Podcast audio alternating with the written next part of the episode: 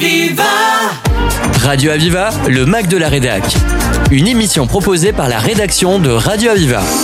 Futurapolis Santé était de retour les 13 et 14 octobre dernier à l'Opéra Comédie de Montpellier. Pour rappel, Futurapolis Santé, c'est une lecture des grands défis et enjeux d'aujourd'hui en matière de santé, de prévention et d'innovation, tout en rendant compte des grands bouleversements de la science. Pour cette septième édition, un thème, cancer, longévité, sport, repousser les limites.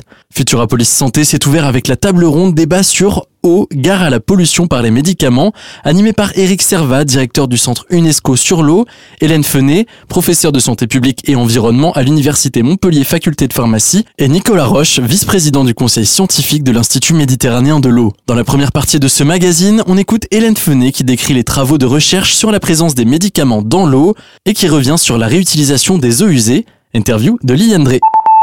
Hélène Fenet, bonjour. Bonjour. Vous êtes professeur de santé publique et environnement à l'Université de Montpellier, faculté de pharmacie, et vous venez de participer à une table ronde intitulée Eau, gare à la pollution par les médicaments. Nous voyons que des substances se retrouvent dans l'eau, elles peuvent nuire à la santé. Parmi ces substances, vous êtes intéressé plus particulièrement aux médicaments. Dites-nous pourquoi. Les médicaments sont utilisés euh, dans la population pour maintenir un bon état de santé euh, de la population. Donc les médicaments sont d'usage euh, régulier dans la population.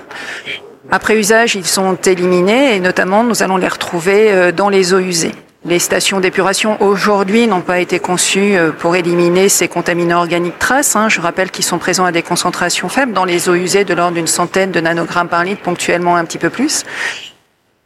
Et donc ces médicaments vont se retrouver euh, dans les rejets des stations d'épuration et peuvent se retrouver euh, dans les milieux aquatiques à des concentrations hein, de l'ordre du nanogramme, dizaines de nanogrammes par litre, voire des centaines de nanogrammes par litre, hein, à bien différencier de d'autres types de polluants comme les nitrates où vous avez des concentrations voisines du milligramme par litre.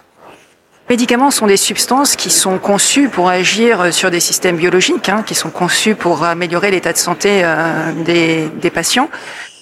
Vous avez des, des, cibles biologiques qui sont partagées avec des organismes du milieu aquatique et donc on se pose la question des effets potentiels de la présence de ces résidus de médicaments dans les milieux aquatiques sur les écosystèmes. Donc voilà pourquoi cette préoccupation euh, médicaments, euh, pourquoi je m'intéresse à cette question. Donc euh, pharmacien, donc initialement, je travaille sur les micropolluants et de fait dans les milieux aquatiques et leur impact sur les écosystèmes. Et au regard ben, de la caractéristique des médicaments qui sont conçus euh, pour agir sur un certain nombre de systèmes. Donc il nous a paru, il est paru tout à fait légitime hein, de la, par, par l'ensemble de la communauté scientifique de s'intéresser au devenir de ces résidus médicaments dans les milieux aquatiques et leur impact potentiel sur les écosystèmes. Hélène, vous travaillez dans un laboratoire Hydrosciences Montpellier. Cela signifie que des recherches sont menées pour étudier les substances auxquelles les humains et les animaux sont exposés, de façon même peut-être encore plus générale que les médicaments. Alors, présentez-nous ce laboratoire.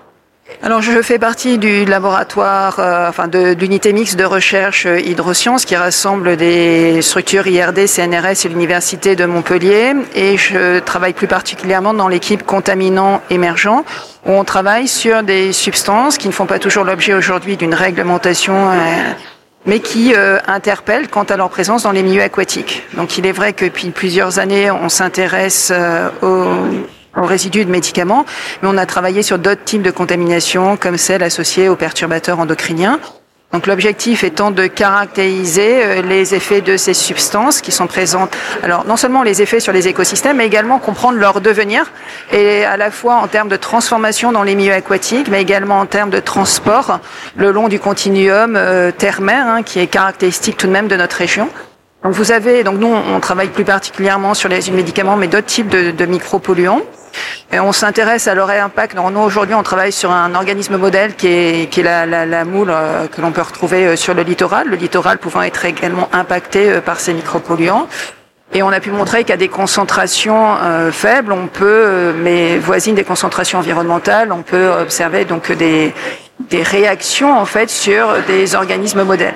Alors cependant, hein, je rajouterais que la transposition des observations qu'on fait en laboratoire vers le milieu naturel est assez complexe, puisque dans le milieu naturel, les organismes sont soumis à des pressions variables. Vous avez de nombreux micropolluants qui peuvent, euh, qui sont présents, ce qu'on appelle l'effet cocktail, qu'on a du mal à caractériser. Et puis vous avez également la modification de l'habitat, hein, la modification euh, des flux d'eau, euh, l'augmentation des températures que l'on peut connaître aujourd'hui, qui eux également vont avoir un impact sur notre écosystème. D'où la difficulté en fait d'où la nécessité plutôt de, de comprendre dans sa complexité euh, le devenir des micropolluants. Juste pour ajouter, donc vous avez de nombreuses équipes de recherche, donc nous on travaille effectivement sur ces enjeux-là et sur cette caractérisation de cette micropollution. Je dirais qu'aujourd'hui un des enjeux, vous avez les micropolluants qu'on cherche, il y a tous ceux qu'on n'a pas encore identifiés. Donc un des enjeux également scientifiques, c'est aussi aujourd'hui d'avoir une approche non ciblée pour caractériser l'ensemble de la contamination sur des éléments qui peuvent être présents à l'état de trace dans nos écosystèmes. Alors dites-moi, dans la précédente édition de Futurapolis, on a assisté à des tables rondes sur la réutilisation à usage professionnel des eaux usées traitées. Quel est votre sentiment, Hélène Fenet, sur cette possibilité? Alors, les eaux usées euh, traitées sont une ressource en eau euh, qu'il faut qu'il ne faut pas négliger. On sait à quel point elle peut être euh, essentielle dans dans d'autres pays à travers le monde. Donc c'est effectivement une question qui était soulevée. Euh, D'autant plus que en amont, vous avez beaucoup de questions scientifiques et de travaux scientifiques qui ont été conduits hein, pour évaluer, si je reste sur la problématique des micropolluants, pour évaluer donc le devenir des micropolluants en cas de réutilisation des eaux usées. Il faut savoir que souvent en cas de réutilisation des eaux usées, on, complète également donc les traitements qui conduisent encore à une diminution euh, de la concentration donc des micropolluants. Donc on a des concentrations très très faibles de micropolluants, des concentrations voisines du nanogramme par litre. Donc c'est vrai que la, la, question de leur devenir donc est essentielle. Donc sur la problématique de la réutilisation des eaux usées, aujourd'hui l'amélioration de la connaissance en fait sur l'ensemble des, des, questions qui sont soulevées. Alors il y a les questions microbiologiques sur lesquelles je ne travaille pas, et la question des micropolluants euh, a été donc soulevée avec de nombreux travaux de recherche qui ont été conduits pour comprendre finalement euh, l'évolution, le devenir des micropolluants de réutilisation des eaux usées. Mais de fait, c'est une pratique qui va modifier euh, le cycle de l'eau. Euh, et vous avez un passage à travers donc du coup aussi le sol. Et, et le sol assis a des capacités euh, d'épuration aussi d'un certain nombre de micropolluants. Donc ce sont tous des éléments qu'il faut savoir considérer dans leur ensemble. Merci beaucoup de toutes ces précisions, Hélène Fenet. Merci encore. C'était Hélène Fenet, professeure de santé publique et environnement à l'Université Montpellier, faculté de pharmacie. La suite de cette émission consacrée à la septième édition de Futurapolis Santé, après une courte pause musicale. Aviva Là vers l'abîme, on a remonté des trésors. Rien ne nous ruine. T'as vu, la vie nous adore, y'a un hôtel sur la mer. Paradis vu sur l'enfer. Là vers la nuit, tabassé comme deux boxeurs. Plus que ça à faire. Laisser courir sur les heures les trains d'ombre et de lumière. Le son des forces contraires.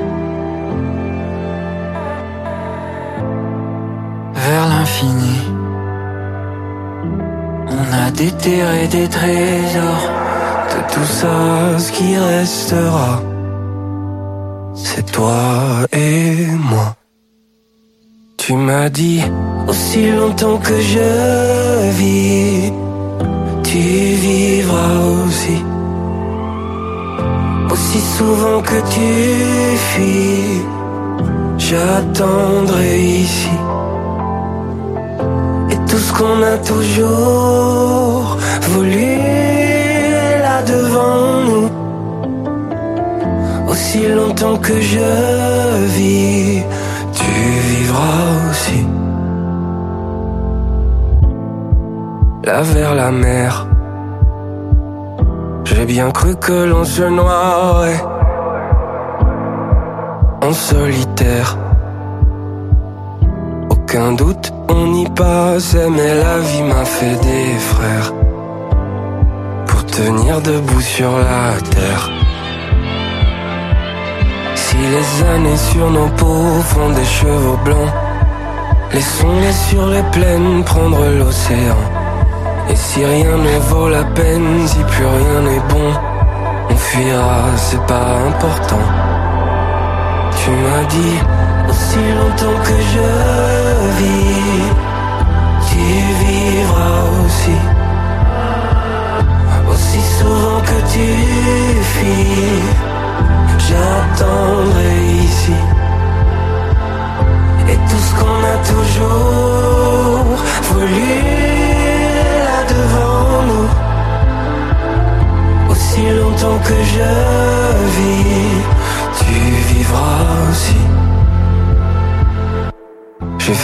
que je pouvais, j'ai fait ce que je pouvais, j'ai fait ce que je pouvais. Y a-t-il un monde après, après ce que l'on fait, après ce que tu sais? J'ai fait ce que je pouvais, j'ai fait ce que je pouvais, j'ai fait ce que je pouvais. Y a-t-il un monde après, après ce que l'on fait, après ce que tu sais? De retour dans ce magazine consacré à Futurapolis Santé, nous retrouvons Marc Ichou, directeur général de l'ICN, et Anne Ferrer, directrice générale du CHU de Montpellier, qui co-animait un débat intitulé Infirmier en cancérologie, un métier en pleine évolution.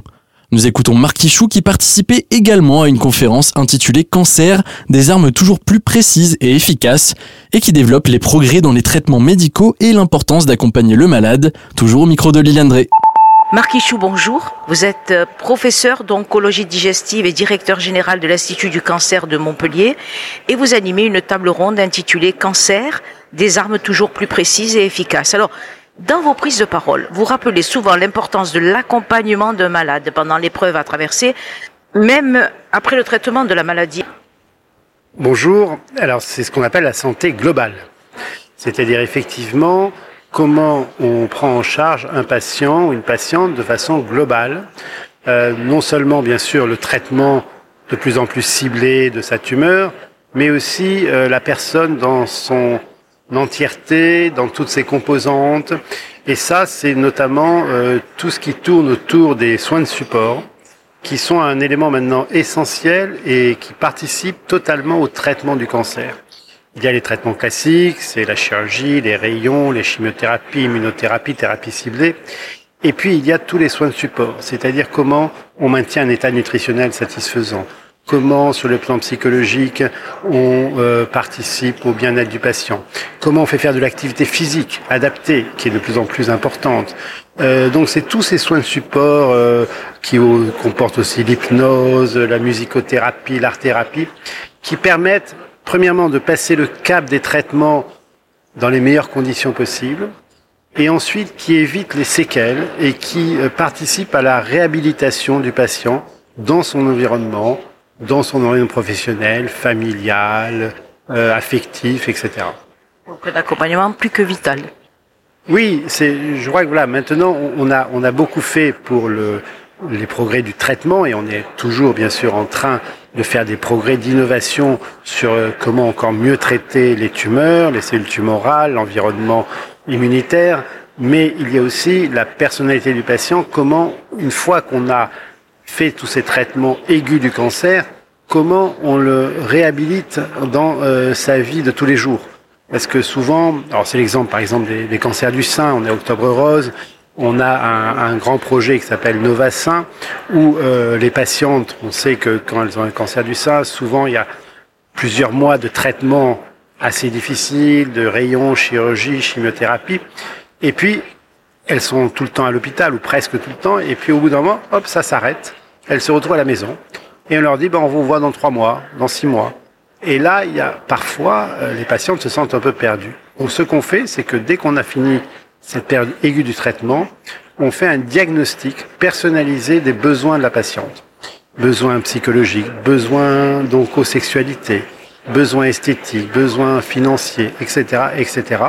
Et on lui fait après un programme personnalisé, ce qu'on appelle de soins après cancer. C'est pas le bon terme, mais après traitement aigu du cancer. Marc Ichou, dans la table ronde que vous animez, on découvre des messages d'espoir. Il existe des nouvelles armes pour lutter contre le cancer. Effectivement, il y a, je crois, jamais eu autant de nouvelles innovations, de nouveaux produits, de nouveaux médicaments en cancérologie qu'actuellement, c'est dans tous les grands laboratoires pharmaceutiques, c'est le premier budget de recherche et développement, c'est la cancérologie. Il y, a, des progrès très importants en chirurgie, euh, bien sûr, avec la robotique, avec la réalité virtuelle, avec ce qu'on appelle les chirurgies mini-invasives, où il y a de moins en moins de cicatrices. En radiothérapie, avec ce qu'on appelle la radiothérapie adaptative, qu'on développe beaucoup à l'ICM avec le professeur Azria, où on, est capable maintenant d'adapter la dose de rayons à la tumeur et autour de la tumeur pendant le traitement, puisque quand le patient est sous la machine, avec la respiration, certaines tumeurs bougent et ne sont plus dans la zone que l'on avait définie auparavant. Et donc, les machines actuelles permettent d'adapter à chaque moment la radiothérapie, la dose de rayons à la tumeur. Et puis les traitements médicaux qui sont en explosion. On a connu les thérapies ciblées de plus en plus importantes, les thérapies orales, et là, c'est l'avènement de l'immunothérapie avec le fait qu'on est capable de euh, stimuler des défenses immunitaires pour qu'elles-mêmes puissent détruire les tumeurs. Alors, ce sont de gros progrès, mais pas dans tous les types de cancers. Et donc, euh, malheureusement, on a encore beaucoup de progrès à faire dans certains cancers qui ne sont pas du tout sensibles à ces nouvelles thérapies ciblées et à ces nouvelles immunothérapies. Et donc, on est en train de chercher comment rendre le plus possible de tumeurs sensibles à ces traitements. Voilà, mais il y a effectivement des recherches qui sont euh, en foisonnement très important. Après, il faut toujours penser qu'il y a toujours un, décalage important entre le progrès qu'on pense avoir fait en la recherche au laboratoire et l'application clinique. Et il ne faut pas trop donner l'espoir des fois trop rapide de ces applications cliniques. Il vaut mieux en parler quand elles arrivent déjà chez le patient. Lors de la conférence de presse de présentation de cette septième édition Futurapolis Santé, autant Étienne Gernel, directeur du Point, que Christian Gassaf, qui représentait la région, et que vous-même, dans votre prise de parole, vous avez parlé d'un anniversaire, les 100 ans d'ICM. Alors, qui mieux que vous, directeur général de l'Institut du cancer, pour nous en parler? Effectivement, ce mois d'octobre est important puisque le Centre de lutte contre le cancer de Montpellier a été créé le 26 octobre 1923 il y a donc juste 100 ans maintenant. Et donc c'est une belle histoire euh, humaine, hein, puisque c'est un chirurgien qui a créé ce, ce centre il y, a, il y, a, 100 ans, par l'ouverture simplement de cinq lits dans l'hôpital euh, de Saint-Éloi. Et ces cinq lits sont, ont bien grandi depuis. Et maintenant, on a vraiment un, un, centre avec euh, plus de 1100 personnels, plus de 250 personnels de recherche sur le terrain, la prévention, voilà, donc euh, c'est une belle histoire et, et c'est le moment de, c'est un bon moment de, de, fêter ce centenaire pour se rappeler de tout ce qui a été fait et puis surtout bien sûr de se projeter sur l'avenir. Et quoi d'autre que Futurapolis euh, avec le futur pour euh, marquer cette projection vers l'avenir? Elles sont belles ces rues de Montpellier avec les ombrelles roses? Ça, c'est un, aussi un beau succès de la communauté montpelliéraine euh, sur le dépistage du cancer du sein pour Octobre Rose avec ses parapluies euh, qui euh, agrémentent euh, toute la rue de la Loge. C'est toujours un plaisir de participer à ce moment d'Octobre Rose. C'est un travail collectif. Et c'est un travail collectif, c'est ça qui est très bien, c'est que autour de la, de la municipalité de Montpellier, tous les acteurs qui prennent en charge les cancers du sein, le dépistage, enfin je vais pas tous les citer, mais vraiment tous les acteurs se retrouvent ensemble pour euh, promouvoir la, la, prévention, le dépistage, le traitement précoce des cancers du sein, car encore une fois, plus on va intervenir précocement, plus on aura des chances non seulement de guérir, mais de guérir sans séquelles. Parfait, merci beaucoup Marc Ichou, merci. Merci à vous. C'était Marc Ichou, directeur général de l'ICM. C'est la fin de cette émission consacrée à la septième édition de Futurapolis Santé. Merci de l'avoir suivi. Retrouvez le podcast sur radio-aviva.com. À bientôt sur Radio Aviva. C'était le Mac de la Rédac sur Aviva. Retrouvez cette émission en podcast sur radio-aviva.com.